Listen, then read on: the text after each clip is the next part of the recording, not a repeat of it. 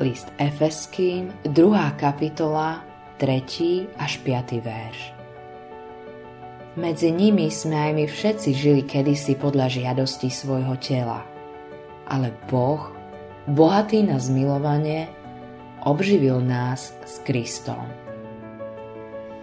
Prichádza mi na um obdobie, keď všetky utrpenia, ktoré súžujú moderné mysle, pocitovala iná generácia.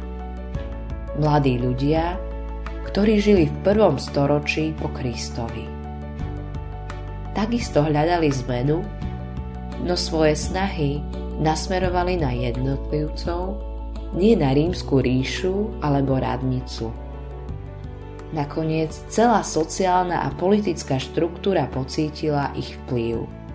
Skrátka, týchto znovuzrodených mužov a ženy naplnila jedinečná dynamická sila. Dnes je presne tá istá sila prístupná každému.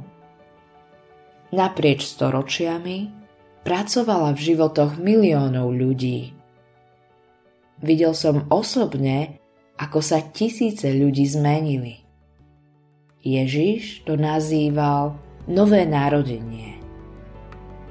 Písmo nás učí, že nesmieme ostať takí, akí sme.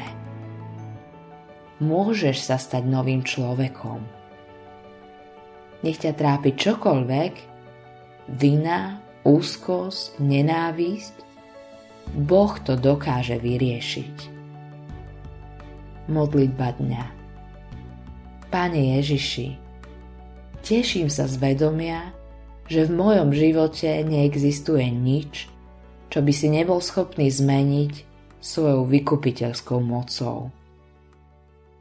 Autorom tohto zamyslenia je Billy Graham.